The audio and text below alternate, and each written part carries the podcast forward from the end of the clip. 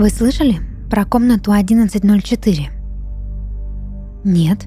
А что говорят? Да что вы. По слухам, вчера ночью там было совершено убийство.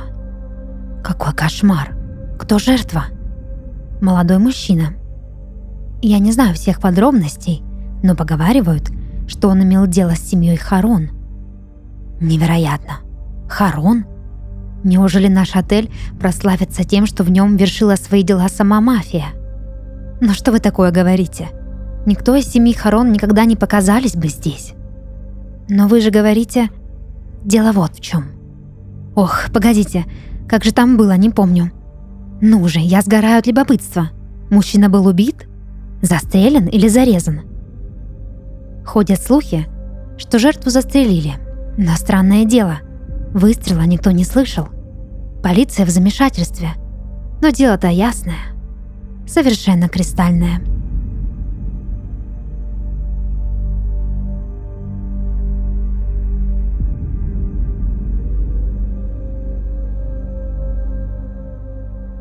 Диего тяжело выдохнул, затушил сигарету и отбросил окурок в сторону. Медленно расхаживал он по комнате, держа Браунинг в крепко сжатой руке. Казалось, он боится, что тот может выстрелить раньше, чем то было необходимо. В центре комнаты на деревянном стуле сидел молодой человек, примерно одного возраста с Диего, и наблюдал за каждым шагом последнего – На лбу у сидевшего выступил пот. Над губой запеклась кровь. Совсем недавно, видимо, она еще струилась, так как рубашка его была испачкана. Но сейчас кровотечение прекратилось. Лицо его выражало спокойствие и надежду. Дыхание было гладким и ровным. Он знал, что еще несколько мгновений, и жизнь его совершенно точно прервется.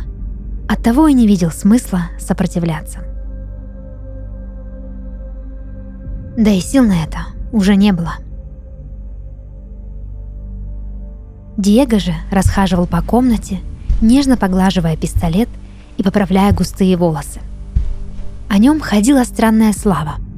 Все, кто когда-либо встречал Диего на своем пути, могли бы сказать, что он был жесток. Старший сын самой влиятельной семьи в городе, мафиозный босс, строптивый красавец и сумасшедший на всю голову убийца – он вел дела искусно и отпето одновременно. Его боялись и уважали, ненавидели и восхищались. И только Франсуа, несчастный, сидевший на стуле в ожидании казни, решил пойти дальше всех. «Мой дорогой Франсуа», — протянул Диего низким бархатным голосом. «Как же ты облажался, малыш?» «Очевидно, что я тоже облажался», — ведь сам пригласил тебя в свой дом. Я надеялся, я, Диего Харон, жил надеждой. Надеждой, что ты станешь мне опорой, верным напарником в деле нашей семьи, братом. А ты все испортил. Голыми руками задушил ты мою надежду. Ты осквернил мое имя, Франсуа. За это твое я предам забвению. Знаешь ли ты о том, что такое Амерта? Франсуа едва заметно качнул головой. Конечно, сукин ты сын, не знаешь. Такие, как ты, не знают об этом. Но я охотно объясню, в чем суть дела, чтобы тебе стало понятно, что будет дальше. Диего подошел к своей жертве и уставился ей в лицо. Медленно, ведя дулом пистолета по мокрому, окровавленному лицу Франсуа, Диего продолжал. Кодекс чести гласит, что если хоть один сукин сын посмеет обидеть кого-то из семьи, то семья должна воздать засранцу за нанесенное оскорбление. Предательство. Предательство, мой дорогой Франсуа, вот твое имя. Тебе было мало отравлять себя мысленно, поэтому ты решил предать меня вслух. Ты надеялся, что я прощу тебя – Отвечай!» При этих словах Диего схватил Франсуа за ворот рубашки, прижимая к своему лицу его дрожащие губы и желая услышать оправдание.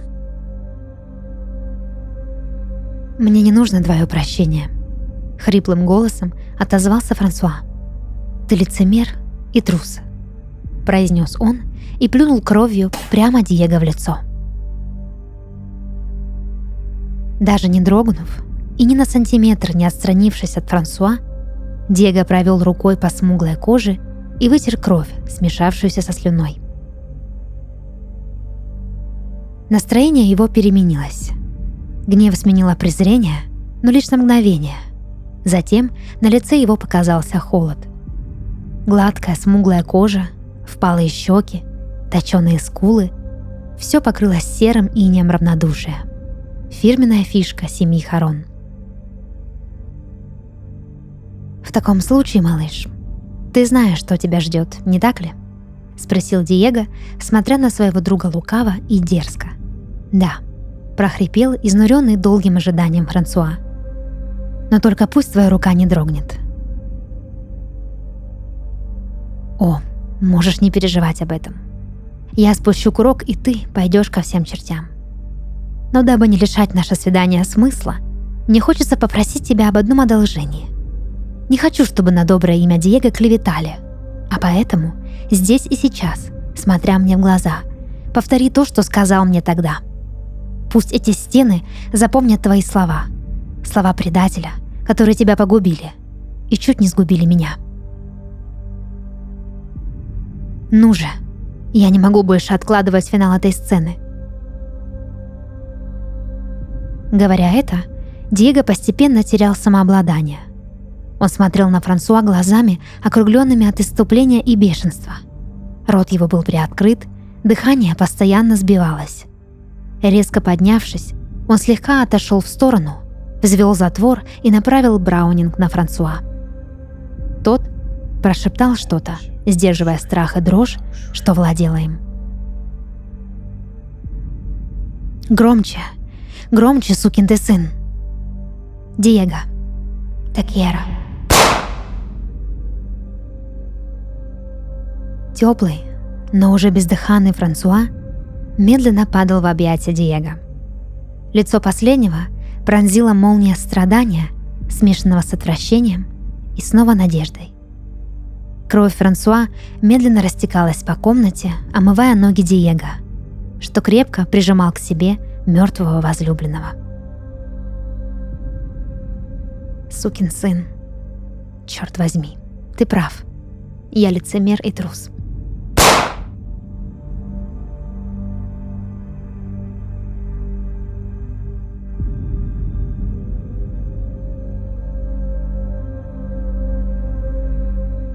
Неужели дело замнут? А как же? Ведь это же семья Харон. Но подождите, я слышал, что вчера в комнате 1104 нашли два тела.